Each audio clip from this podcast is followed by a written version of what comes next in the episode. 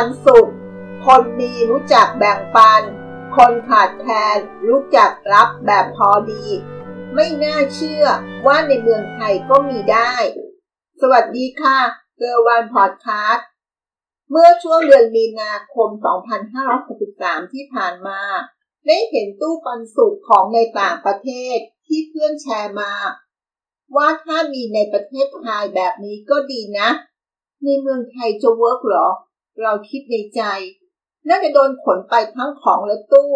ใครจะคิดว่าคนไทยส่วนหนึ่งที่ดูใช้ชีวิตสบายๆ อยากทำอะไรก็ทำตามใจ อยากจะซื้อของตอนไหน มืดค่ำดึกดื่นก็หาซื้อได้ไม่ยาก หิวเมื่อไหร่ก็ไปหาของกินได้สะดวก ไม่สนใจสิ่งแวดล้อม อยากทิ้งขยะที่ไหนก็เวี่ยงทิ้งได้ มีขยะมากมาย ทั้งในถนน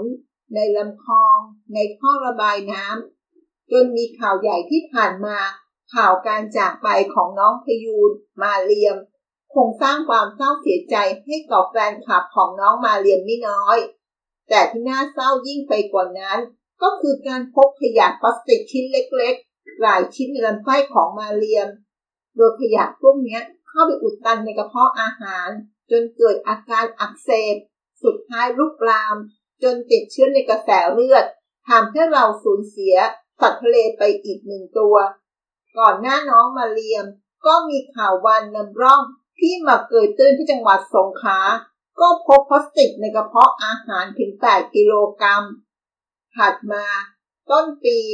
ที่ผ่านมาก็เกิดเหตุซ้ำรอยกับวานที่เกิดตื้นที่ฟิลิปปินส์ตัวนี้พบขยะในท้องถึง 40 กิโลกรัม มีทั้งกระสอบใส่ข้าวสารถุงใส่สินค้าจากร้านขายของชำถุงขนม เชือกไนล่อน และแล้ววันนี้ก็มีคนไทยคนหนึ่งที่เชื่อว่าคนไทยทำได้ และเขาก็ได้พิสูจน์ความจริงเรื่องนี้ ให้เราได้เห็นและเกิดไอเดียส่งต่อ ไปยังหลายที่เริ่มไปใช้จริงแล้ว วันนี้ได้รับการแชร์เรื่องตู้ปันสุข กำลังถูกแชร์และพูดถึงเป็นอย่างมากบนโลกออนไลน์สำหรับตู้ปันสุขไอเดียดีๆ ของกลุ่มที่ชื่อว่าอิดน้อย ที่นำตู้ไปตั้งตามแหล่งชุมชนให้คนนำอาหารนำขนมนำน้ำดื่ม หรือของใช้ต่างๆ ที่จำเป็นต่อการดำรงชีวิต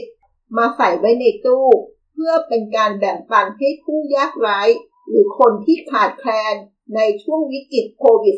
-19 ตู้ปันสุข มีแนวคิดยังไง ตู้ปันสุขเป็นเหมือนตู้กับข้าวที่วางไว้ในพื้นที่สาธารณะ มีวัตถุประสงค์เพื่อให้คนที่เดือดร้อน ไม่มีข้าวกิน ได้มาหยิบสิ่งของจำเป็นไป และในขณะเดียวกันก็เปิดโอกาสให้คนที่ไม่เดือดร้อน สามารถนำสิ่งของและอาหารมาเติมได้ตลอดเวลา และจุดเริ่มต้นมาได้ยังไง จากเฟซบุ๊กของสุภกิจ กุลชาติวิจิต เจ้าของเพจ รู้รอบคอบ โจทย์ธุรกิจ ที่ได้โพสต์ข้อความ และเผยแพร่คลิปวิดีโอ ของไอเดียในการทำตู้ปันสุขใจความว่า ผมและเพื่อนๆที่เปิดทำตั้งแต่สมัยมหาวิทยาลัยหลายท่าน รวมตัวกันในนามกลุ่มอีกน้อย ได้ร่วมกันทำโครงการ Panty of Sharing โดยได้ไอเดียมาจากโครงการ Free Panty ของฝรั่ง เพื่อช่วยเหลือและแบ่งปันคนที่ประสบปัญหา จากโรคระบาดโควิด -19 ตอนนี้พวกเราทำกันได้ 5 ตู้แล้ว มีที่กรุงเทพ 4 ตู้ ระยอง 1 ตู้ ตอนแรกหลายคนก็บอกว่า หายหมดยกตู้แน่นอน คนต้องฝาดเกี้ยงตู้ หรือจะโดนฝาดเอาปลายขาย และนี่คือบทพิสูจน์ว่าคนไทยยังมีน้ำใจต่อกันครับ มาถึงตอนนี้ทำไปสองสัปดาห์ มีคนร่วมบริจาคและเติมของให้เรื่อยๆ ขณะที่คนที่รับก็หยิบของไปแบบพอดี ไม่มีนำไปขาย หรือขนไปจนหมดตู้ เหมือนอย่างที่ใครต่อใครกังวลกัน และความน่ารักของโครงการนี้ ก็คือการให้ที่คนหยิบของไป เขียนคำขอบคุณไว้ให้กับผู้มาแบ่งปัน หรือบริจาคด้วย ปัจจุบัน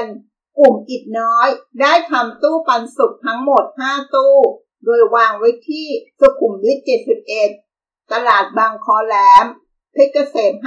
54วิภาวดี 60 บ้านแรง จังหวัดระยอง ซึ่งแววแววว่ามีหลายคนชอบไอเดียนี้ และจะนำไปต่อยอด รวมไปถึงขยายต่อสู่จุดอื่นๆ แล้วตู้ปันสุกมันจะอยู่ได้นานแค่ไหน ตู้ปันสุกไม่ใช่การแจกลักษณะแบบเดียวกับโรงทาน ที่ซื้อมาเยอะๆ เพื่อมาแจก แต่เป็นการแบ่งปันของเล็กๆ น้อยๆ ที่มีในบ้าน พอที่จะให้คนอื่นๆได้ ตู้ปันสุกเป็นของชุมชน ผู้ติดตั้งไม่ได้เป็นเจ้าของ ไม่ได้มีหน้าที่มาใส่ของให้ หรือมาดูแลตู้ให้ เมื่อติดตั้งเสร็จแล้ว ถือว่ายกให้เป็นของชุมชน หากมีคนขโมยตู้ไป เราจะไม่โกรธไม่รู้สึกต่อว่าผู้ที่ขโมยไป มันเป็นของชุมชน ถ้าชุมชนไม่ช่วยกันรักษา ก็จะไม่มีตู้ใช้ คนที่เดือดร้อนในชุมชน ก็จะได้รับการช่วยเหลือ ของที่ใส่ในช่วงแรก จะเป็นเครื่องกระป๋อง ของแห้ง อาหารที่ไม่ใช่อาหารสด เพื่อให้อยู่ได้นานและไม่บูดเน่า เมื่อตู้หมุนเวียนได้ดี มีคนให้และคนรับตลอดเวลาอาจเริ่มนำของสดมาใส่ได้ และเมื่อสถานการณ์โควิด -19 ผ่านไปแล้ว ชุมชนสามารถใช้หลักการนี้แบ่งปันสิ่งของอื่นๆได้ เช่นเสื้อผ้า ของใช้ หนังสือ เมื่อเอาของใส่ตู้แล้ว มันไม่ใช่ของเราอีกต่อไป จะมีคนเปิดหยิบไปหรือไม่ จะมีคนเติมหรือไม่ เป็นกระบวนการของชุมชนนั้นๆ หากมีคนฝาดไปหมด เราก็จะไม่ว่าเขา แต่อาจจะไม่มีคนมาใส่อีก หากหยิบแค่พอดี และเผื่อแผ่ให้ผู้อื่นต่อ ก็เชื่อได้ว่าเขาจะได้รับของจากคนอื่นๆ ในชุมชนต่อไป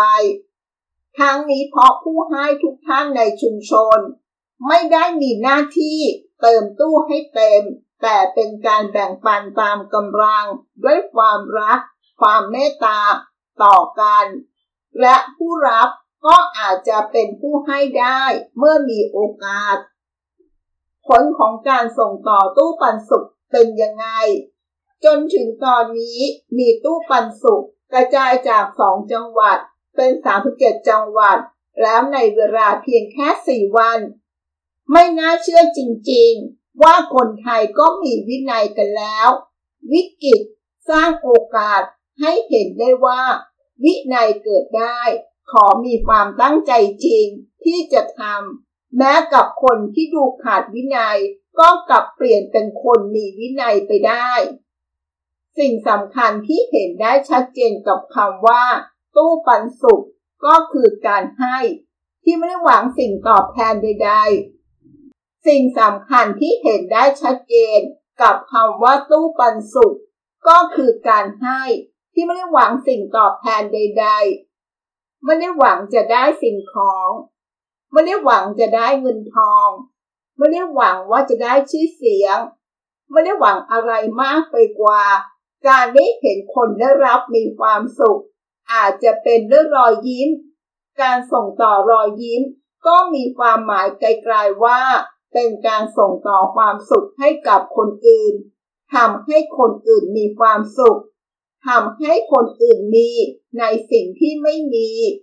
ทำให้การส่งต่อสิ่งของมีคุณค่ากับคนอื่น และการที่ทำให้ทุกคนได้ร่วมมือกัน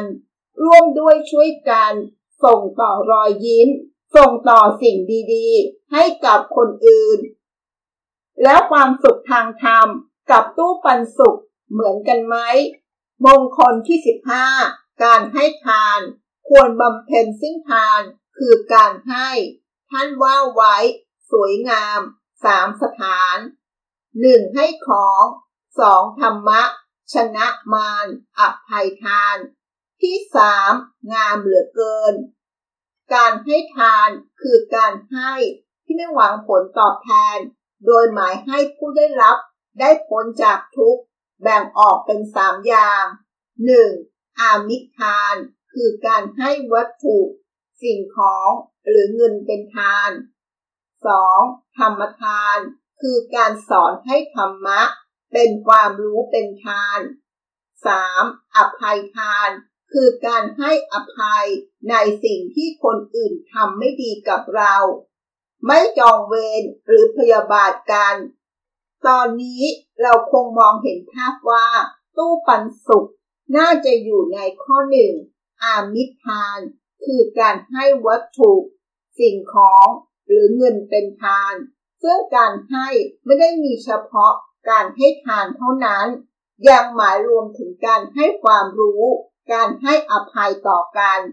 หวังว่าเราคงได้รอยยิ้มจากการให้ทานของตู้ปันสุข เพียงแค่ได้ฟัง ก็รู้สึกสุขใจและอนุโมทนากับการให้ในครั้งนี้ ขอบคุณที่ติดตามเกอร์วันพอดคาสต์แล้วพบกันในบทสดถัดไป สวัสดีค่ะ